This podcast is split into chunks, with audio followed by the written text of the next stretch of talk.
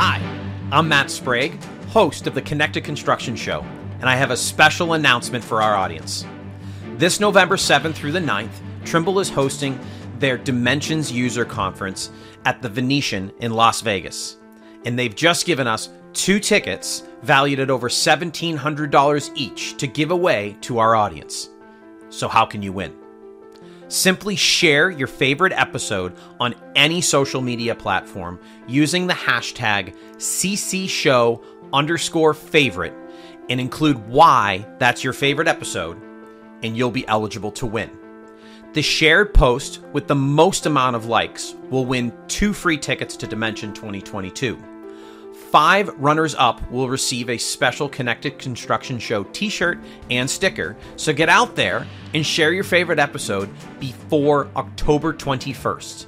We will announce the winner live on the show Tuesday, October 25th.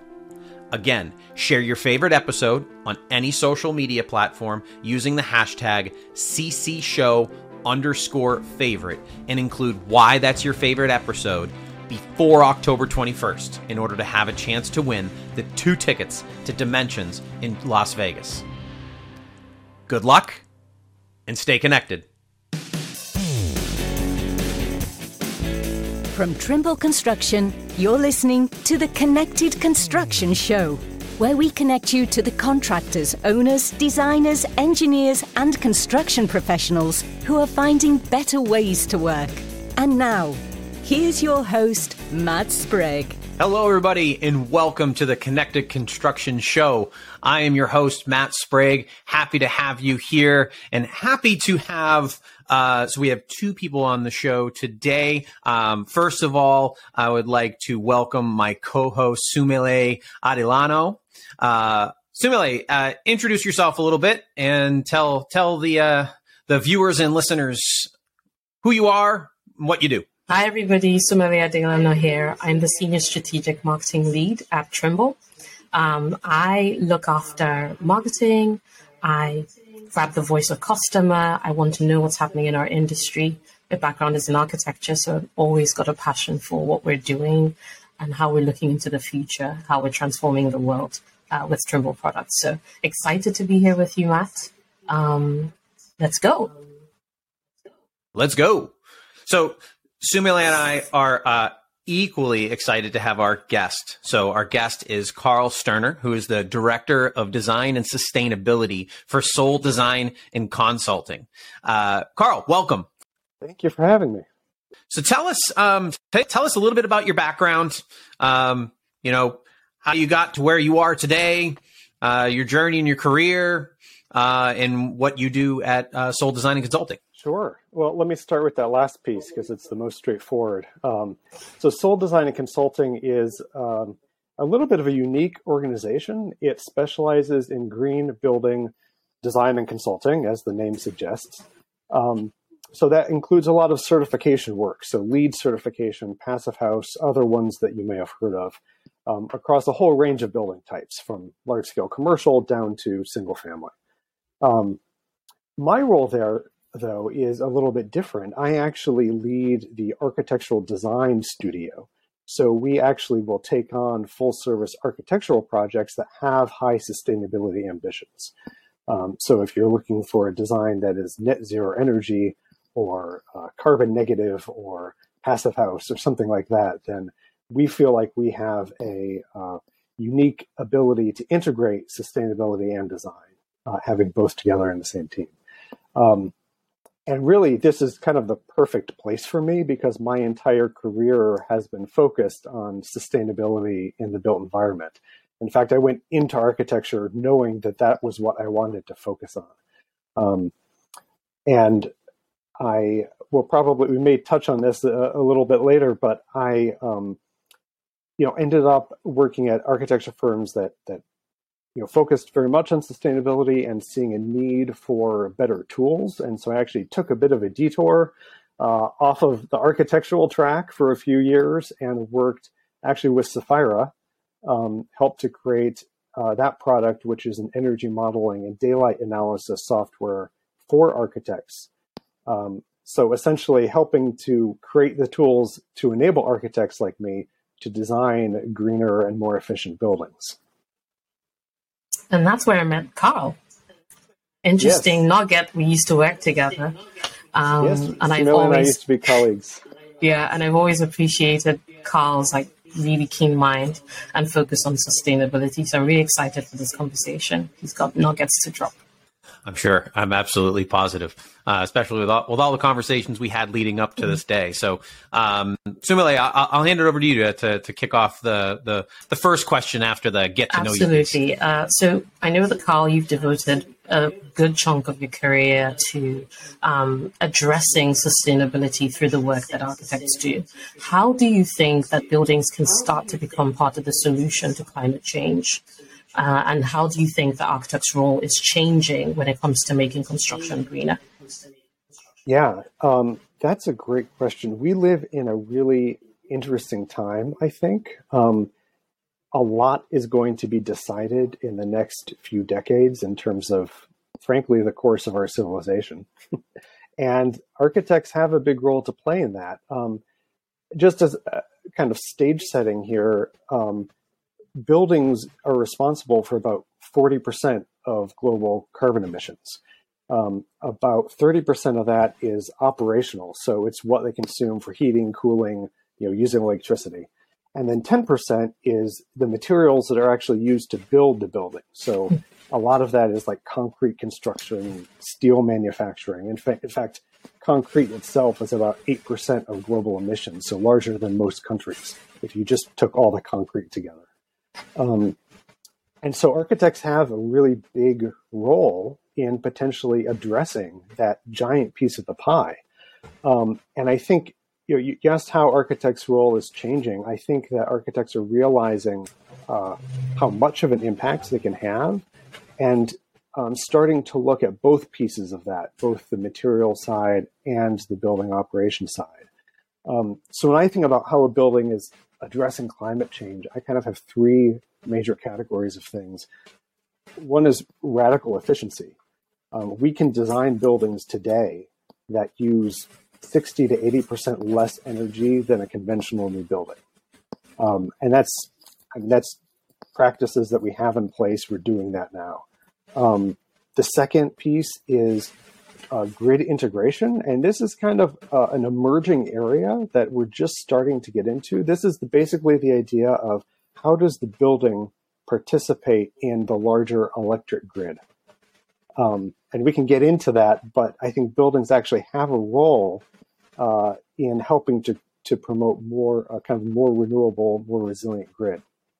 And then the and third so piece um, delivering delivering energy back to the grid as opposed to only taking it, right? That's what you mean by yeah. So that, that that's one piece of it.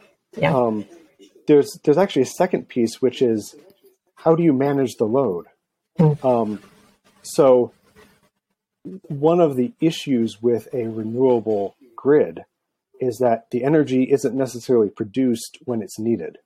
So if you think about when the sun is shining most, it's midday, uh, but when it's needed actually tends to be later in the evening. Everyone gets home, we're cooking, we're turning on appliances, energy use goes up. In the summer, cooling goes up later in the in the afternoon. Um, but a lot of those are loads that buildings we actually can control. Um, so either through passive design, we can design our buildings so that um, you, either through thermal mass or other means, we're shifting some of those loads by a few hours here or there. And by shifting that peak, we can actually align when we need the energy better with when it's produced. Mm-hmm. Um, and then there are also some interesting technologies around demand response. So certain things that we're doing in our buildings that maybe we have some flexibility as to when they happen. Um, water heating is one example. Um, as we get more car charging, that may be another example, um, where we can start to build some flexibility into the usage. Mm-hmm. And therefore need less storage on the grid, need less kind of backup peaker power plants to kick on late in the day, um, and overall lead toward that renewable energy grid. And sorry, I know I've been going on a long time, but I think the third key piece that sort of uh, architects are starting to focus on more is actually the materiality of architecture. So we talked about how like concrete and steel are, are big sources of carbon emissions. So choosing what materials we build out of, um, and trying to use materials potentially even that can sequester carbon rather than being sources of carbon. Um, and that's something we could also dig into further if you're interested. But there's there's a lot here, and it's uh, if you can't tell, I'm super passionate about it. I could probably geek out all day. Great responses and lots for us to dig back So- into. But over to Matt. Yeah, so I- I'm going to dig. Yes. I'm gonna I'm gonna dig. Um, so so Carl, uh, so I, this is amazing, and you're speaking from uh, the perspective of the of the architect. Um, if we could shift it to the perspective of the owner, um, what are the? I, I feel there are some obvious reasons why the owner wants this, but maybe there are maybe there are some not so obvious reasons. So, or or is there a blocker? Is there is there something holding back owners to require this type of architect uh, this this type of design? No, that's a great question, and I think it the answer varies a little bit by sector because, of course, different building types have different ownership structures. Um, that's one of the reasons why you see kind of institutional players like universities who know they're going to own their buildings for a long time. Um, be you know they historically have been very interested in sustainability because they're going to see that payback directly. Um, whereas sometimes residential areas where you know maybe the renters pay utility bills and it's you know there's split split incentives across different players. The structure of that one maybe doesn't lend itself quite as much. Um, but we are seeing, um, I guess maybe just to back up and, and try to answer your question directly, there's probably a few different categories of benefits to owners. The most obvious one that, that folks have talked about for a long time are energy and utility savings. Um, and I think that's that's absolutely true. And you know, if energy prices continue to go up, or we have a price on carbon, obviously that will get the case for that will get even, you know, even better.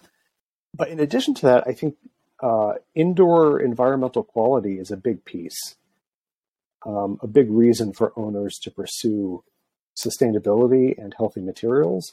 And we've seen a lot of interest, especially in the past couple years since COVID, um, on indoor air quality. Um, and it turns out there's a, there's a lot of good synergies between the sorts of things you would do to improve the efficiency of a building and the things that you do to improve the indoor air quality.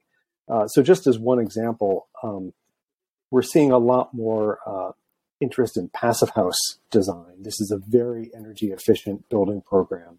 Um, originally came from Germany in the kind of 80s and 90s, and it's, it's, it's kind of moved uh, over the sea to the US here, and we're seeing it picked up really in force, especially in affordable housing developments.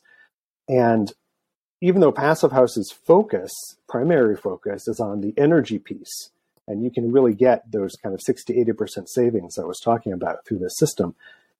Um, they also um, tend to incorporate active ventilation systems in those projects and it's because they're achieving a very high level of airtightness, a very airtight envelope.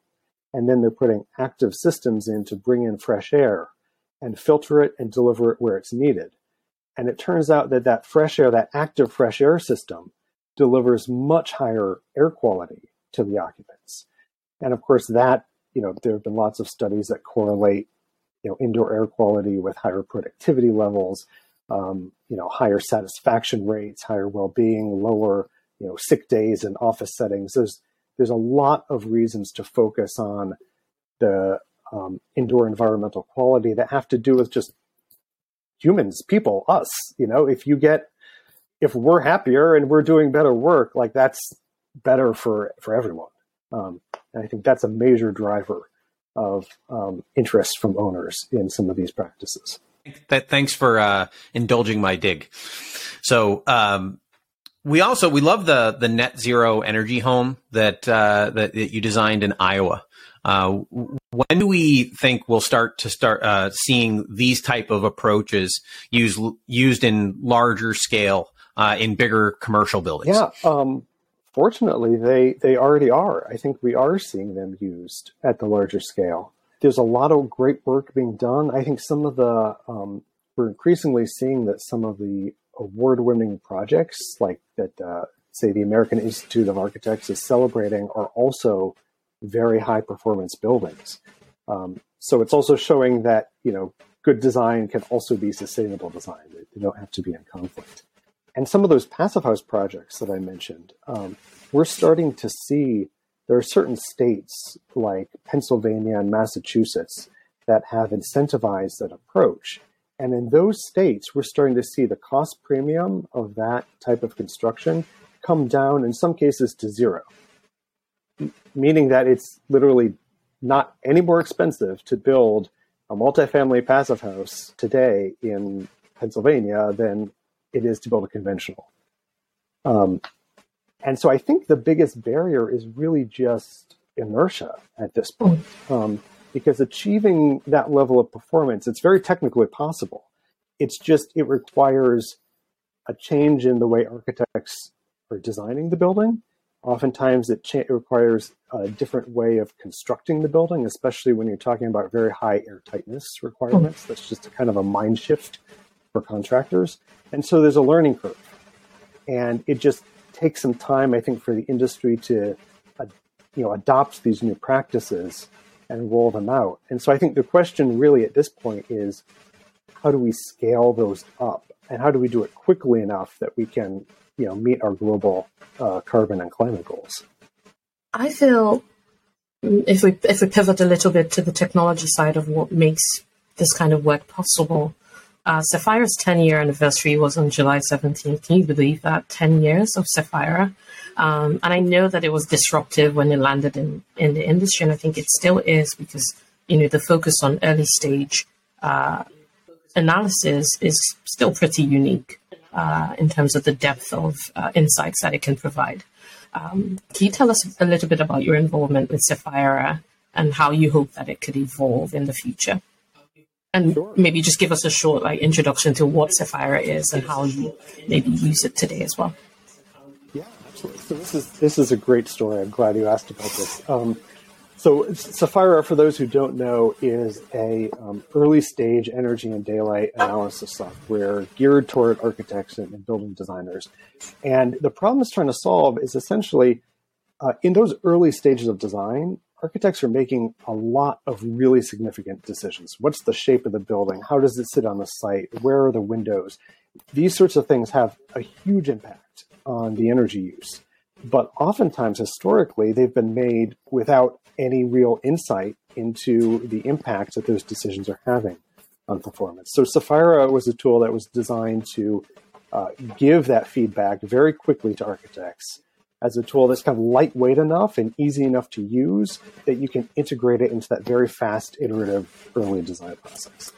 Um, my involvement with Sefaira, this is really, it's a kind of a fun story. So I was working at an architecture firm, a very good firm, William McDonough and Partners, that focused on sustainability, um, kind of in the you know, early 2010s. And I, as a designer, just was struggling with the tools that were available um, because we, you know, we would often have teams of very good consultants on those projects. Uh, but by the time the consultants could get us feedback, like decisions, it just the, the cycle time was too long. You couldn't consult with them on every decision. Um, we tried to use a number of tools in house, but those also took a long time. They were not geared toward early design, they were geared toward late analysis. And so I kind of made a crazy decision. Um, in like 2010, 2011 to, um, in the middle of a recession, no less, to quit right. a great job at a great firm and be like, I'm going to pivot to software. Um, and I, I, I, came across Sefaira, which at that point was, was still in its early stages. We actually had not released uh, the product yet. Um, and I joined on as the first product manager of that product. And I got to kind of develop the tool, um, kind of create the thing that I thought the market needed, the thing that I, as an architect, wanted to use.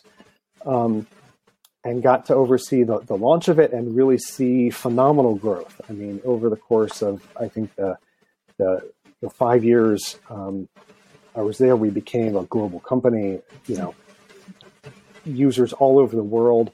Um, and surveys from from architectural organizations were showing that it was the most used analysis tool among, among architects, which I think is great because a it showed there was clearly a need, and b the more folks who are doing this type of analysis, the better buildings you're going to get. And at the end of the day, that's the thing that drives me, right? Is that we need to change the way buildings are designed, and this was a way that that I saw to really have uh, a, big impact on the industry. So, um, really pleased with it. I think um, in terms of the future, I mean, broadly speaking, my ideal tool would be something that I could actually use in the early stage and then continue to use throughout the design process. So I think um, the next frontier is like, you know, the, the, the software tool tools that we use are still somewhat fragmented, and it would be great to have one that you can just continue to build on.